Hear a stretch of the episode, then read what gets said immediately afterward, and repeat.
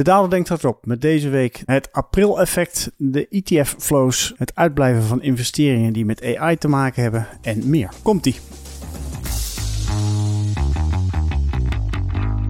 En daar zijn we weer. Daalder denkt hardop in het nieuwe jaar 2024. Weliswaar is dit de tweede uitzending van het jaar. De vorige uitzending was een speciale vakantieeditie. Maar dit is de eerste echte reguliere waarbij ik inderdaad inga op de actualiteit. Nou weten de vaste luisteraars dat ik de eerste week van januari in het schone Zelhem doorgebracht heb. En in Zelhem heb je best wel nieuws, maar ik heb er zo min mogelijk naar gekeken. Dus wat dat betreft ben ik eigenlijk ook nog een beetje zoekende van wat er nou eigenlijk de onderliggende trends in de markt zijn. Wat er nou precies gebeurt dus de afgelopen weken en wat nou eigenlijk het nieuwe jaar gaat brengen. Nou, nou, één ding weet ik in elk geval wel zeker. En dat is dat het nieuwe jaar een nieuw logo brengt. Weg is de grijnzende kop. Weg is het geel. We zijn overgestapt naar een soort zwart logo. En dat alles in het kader van stroomleiding van de podcast binnen BlackRock. Mocht u dus enigszins verbaasd hebben staan te kijken wat dat zwarte ding nou opeens in uw tijdslijn deed. Ja, dat is de daalder denkt daarop. Nieuwe stijl. Dus wees niet bang. Wees niet bevreesd. U kunt het gewoon luisteren. Het blijft hetzelfde concept. Ik ben Daalder. Ik denk na hardop over wat er gebeurt in de economie en in financiële markten. Daarnaast geef ik antwoorden op vragen, mochten die binnenkomen, op vraag.daalder.blackrock.com. En dan geef ik elke week een podcast tip, of één of meerdere. En dat is een mooi bruggetje naar mijn goede voornemen van dit jaar, want ik heb namelijk schoon schip gemaakt. Mijn eigen luistergedrag naar podcasts. Gestopt ben ik met te luisteren naar Weer een Dag. En ik ben ook de Maarten van Rossum podcast, heb ik gedag gezegd. Ik heb wat dat betreft opeens weer heel veel tijd dus mochten er nog mensen zijn met tips voor goede podcasts, en dat mag best breed zijn, maar als dat toevallig over economie en financiële markten gaat, hou ik me ook warm aanbevolen.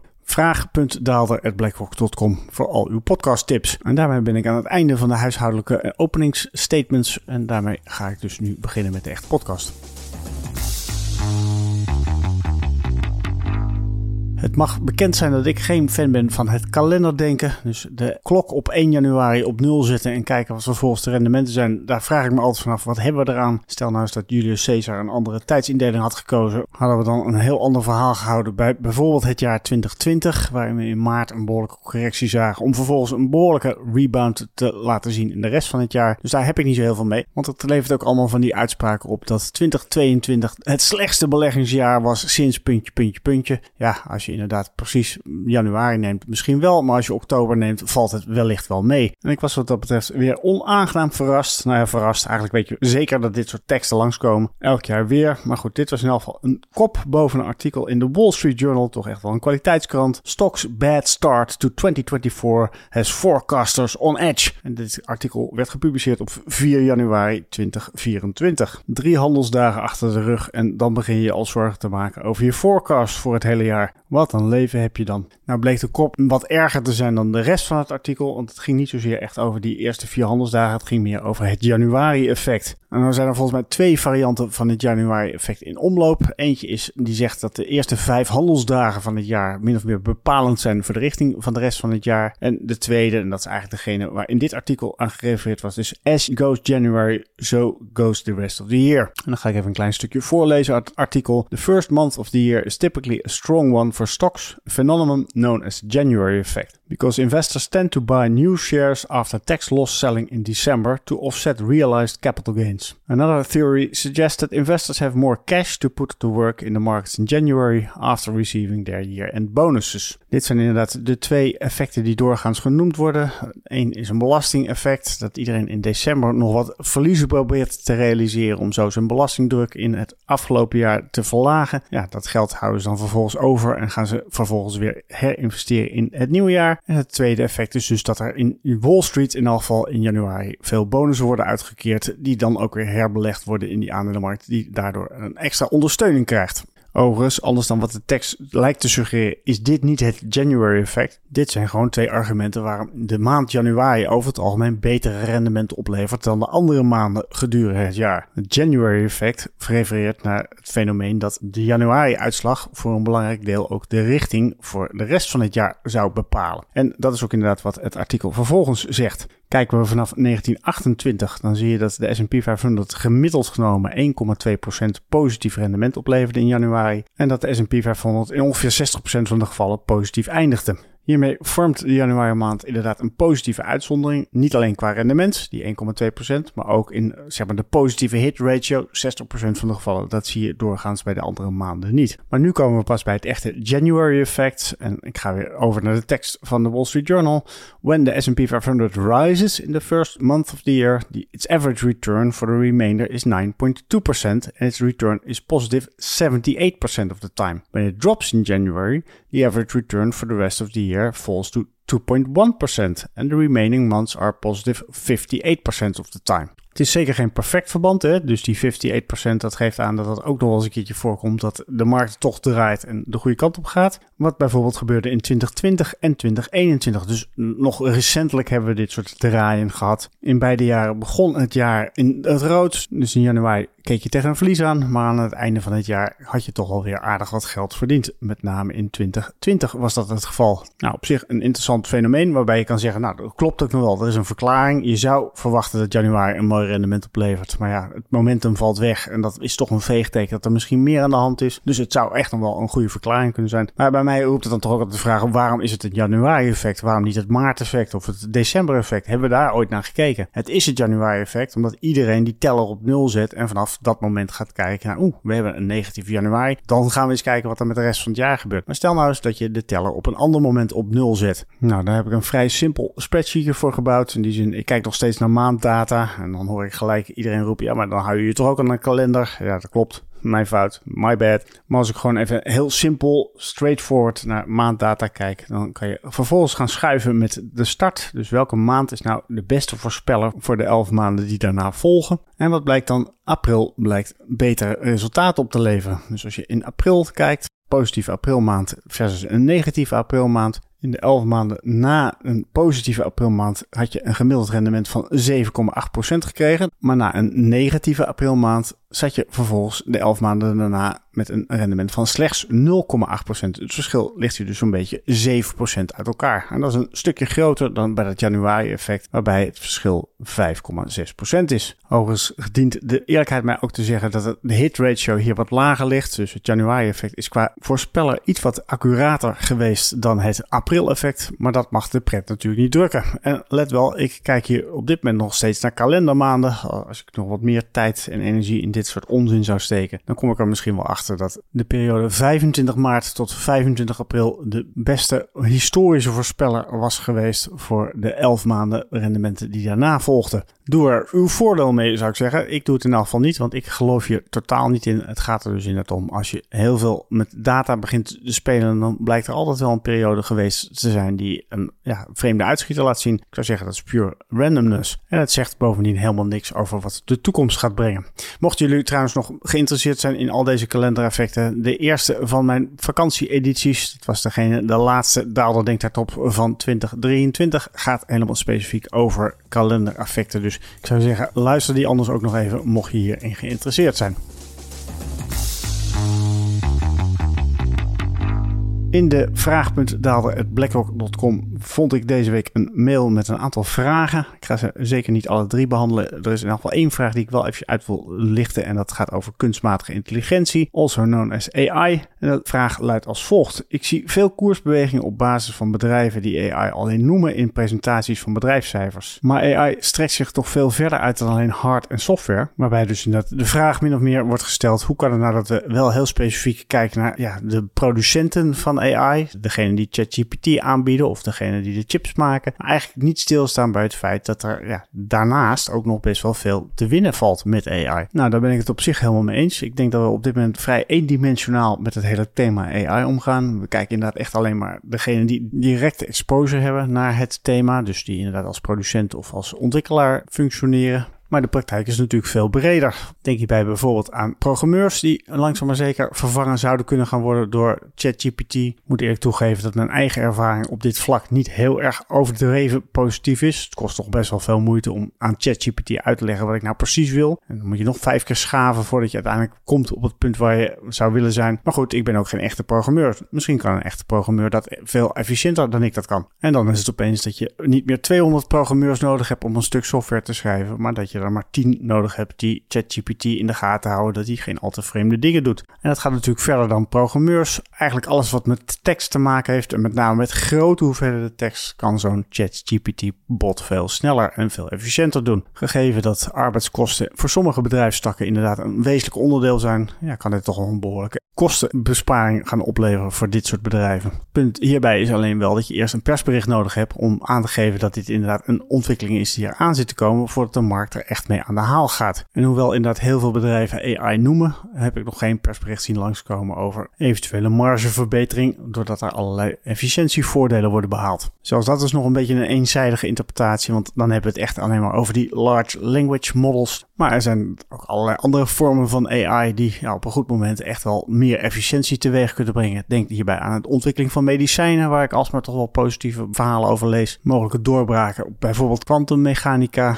Het zijn allerlei zaken die echt nog maar in de kinderschoenen staan. Potentie is er zeker, alleen de vraag is of dat ook echt uit gaat komen. En wat dat betreft is het wel heel aardig om een recent artikel van The Economist erbij te pakken. What happens to the artificial intelligence investment boom? Waarin ze vrij droog vaststellen dat het met de, de brede investeringsgolf eigenlijk nog wel meevalt. Tuurlijk, er wordt heel veel geïnvesteerd door bedrijven als Microsoft en Nvidia, hè, gewoon voor de ontwikkeling van AI. Maar als je naar die bredere economie kijkt, dus inderdaad de vernieuwingen die je verwacht in de andere sectoren, ja, daar valt het dus opeens heel erg stil. Ik ga even een klein stukje voorlezen. From 1992 to 1999, American non-residential investments jumped by 3% of GDP, for instance, driven in large part by extra spending on computer technologies. Dit was de periode waarbij de computer langzaam maar zeker steeds betaalbaarder werd. Het voor het bedrijfsleven ook steeds interessanter werd om in te investeren. En dat werd dus ook op grote schaal gedaan. 3% van het BBP annually is natuurlijk een vrij grote investment boom. En dit leverde op een goed moment weer voldoende kritieke massa op om bijvoorbeeld het internet op te starten met alle gevolgen van dien. Ook toen zag je die verbreding. Eerst ging het alleen maar om chipsfabrikanten, makers van computers, maar langzaam maar zeker zag je dat de brede economie geraakt werd door de opkomst van internet.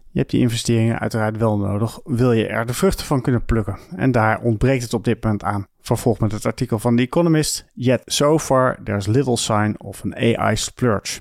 Across the world, capital expenditures by businesses for capex is remarkably weak. En dan sla ik een stukje over. Dan ga ik verder met planning to lift capex by only around 2.5% in 2024, by an amount in line with inflation. Across the economy as a whole, the situation is even bleaker. An American capex tracker produced by Goldman Sachs, a bank, offers a picture of business outlays as well as hinting at future intentions. It is currently falling by 4% year on year. Nou, de economist komt daarmee tot de conclusie dat er eigenlijk twee mogelijkheden zijn. Of die hele AI-boom is één grote bust. Want zonder grote investeringen kan je er natuurlijk nooit de vruchten van plukken. Of, en dat vinden ze zelf less gloomy en more likely, dit is toch wel weer een proces van de lange adem. Het is niet iets wat over een jaar al gebeurt. Het is niet iets wat over drie jaar hoeft te gebeuren. Het is iets wat je inderdaad over misschien een periode van tien jaar pas gaat terugzien. AI is still likely to change the economy, but with a whimper, not a bang. Al dus de Economist. En nu we dan toch over AI hebben, en met name ChatGPT, dan heb ik ook gelijk een tip voor de podcast sectie. Het is er eentje van The Wall Street Journal en hij heet Artificial. Hij is op 7 januari 2024 gereleased. Artificial Episode 3, ChatGPT. Ik moet zeggen, ik heb even lopen zoeken naar Artificial Episode 1 en 2. Die kon ik zo snel niet vinden, dus ik ben benieuwd waar die dan zijn gebleven. Maar ik vond deze in elk geval wel de moeite waard. Het gaat onder andere over een man wiens moeder is overleden. En hij heeft ChatGPT een aantal oude tekstmessages gegeven om zo zijn moeder te repliceren. Nou, is niet echt mijn ding. ik geloof niet dat hij er heel erg gelukkig van werd trouwens. Maar hij deed het wel. Hij vond het toch wel een manier om closure te krijgen. Maar daarnaast ook een aantal voorbeelden van hoe ChatGPT valse informatie verspreidt. En ja, dat dat tot problemen en rechtszaken kan leiden. En dan hebben we het natuurlijk nog niet eens over de rechtszaak die de New York Times aan het einde van vorig jaar is gestart tegen ChatGPT in het kader van copyright infringements. Ik denk dat het allemaal wel aangeeft dat het zeker niet een rechte lijn is, een simpele weg zonder problemen. Dat er nog wel aardig wat hobbels op die weg zitten voordat we echt in een soort van AI-superwereld terechtkomen.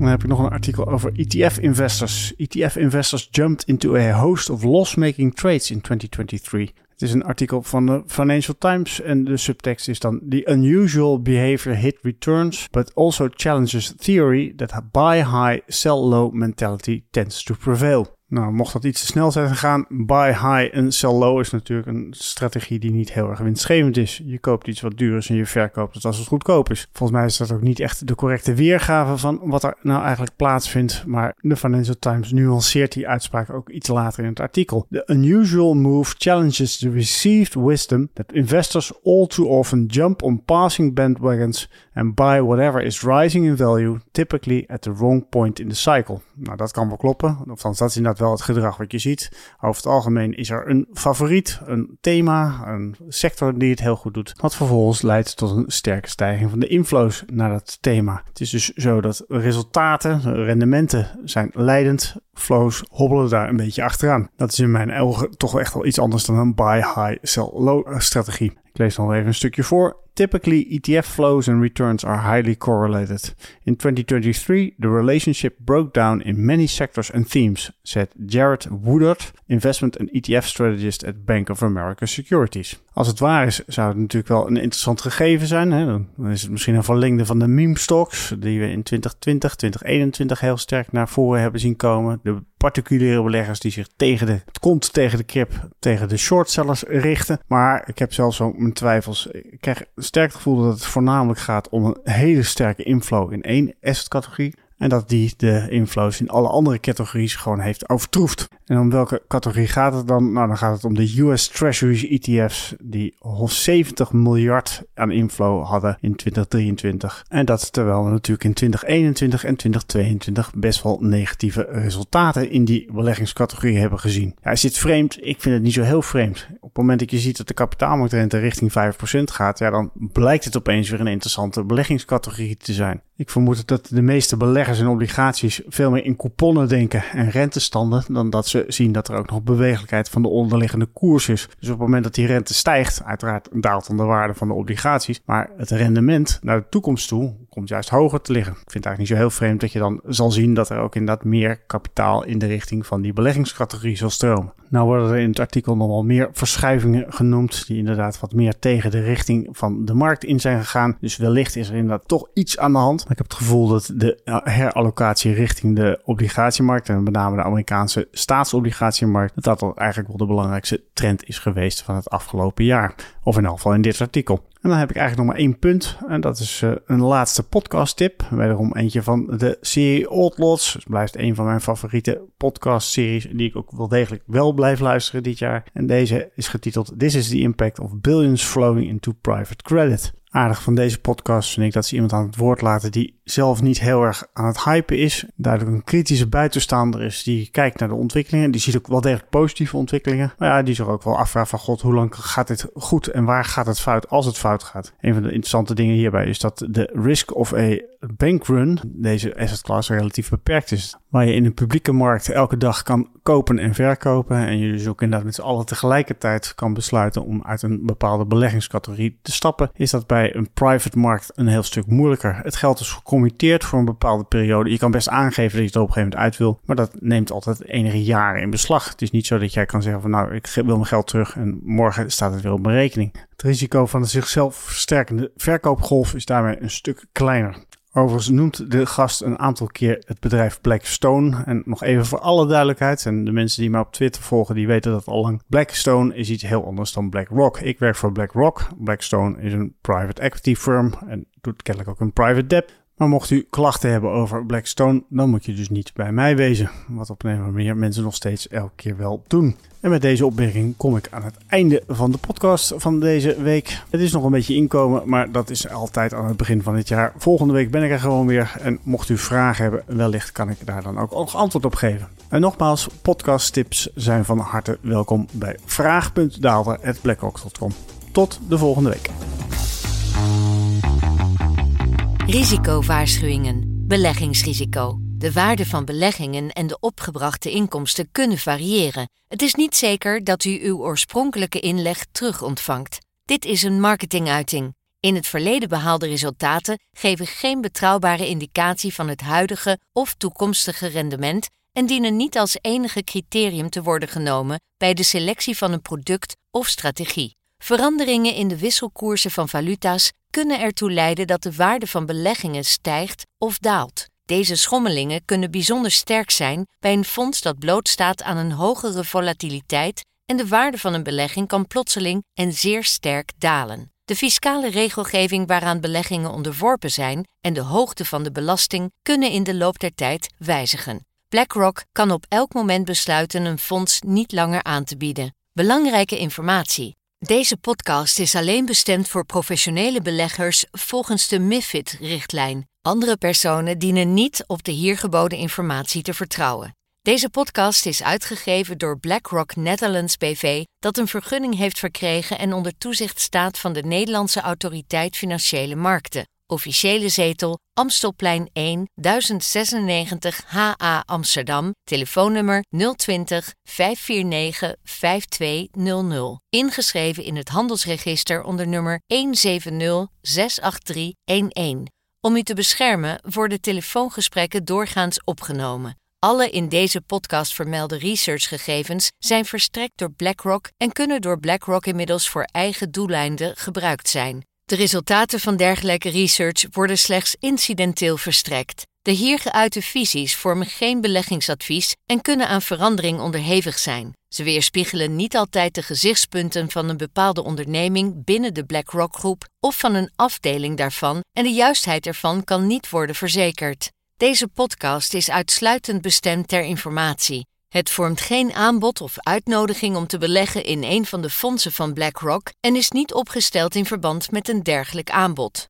Copyright 2024 BlackRock Incorporated. Alle rechten voorbehouden. BlackRock is een geregistreerde handelsnaam van BlackRock Incorporated en haar dochterondernemingen in de Verenigde Staten en daarbuiten. Alle andere handelsnamen zijn van de respectievelijke eigenaren. Deze podcast mag niet worden verspreid zonder toestemming van BlackRock.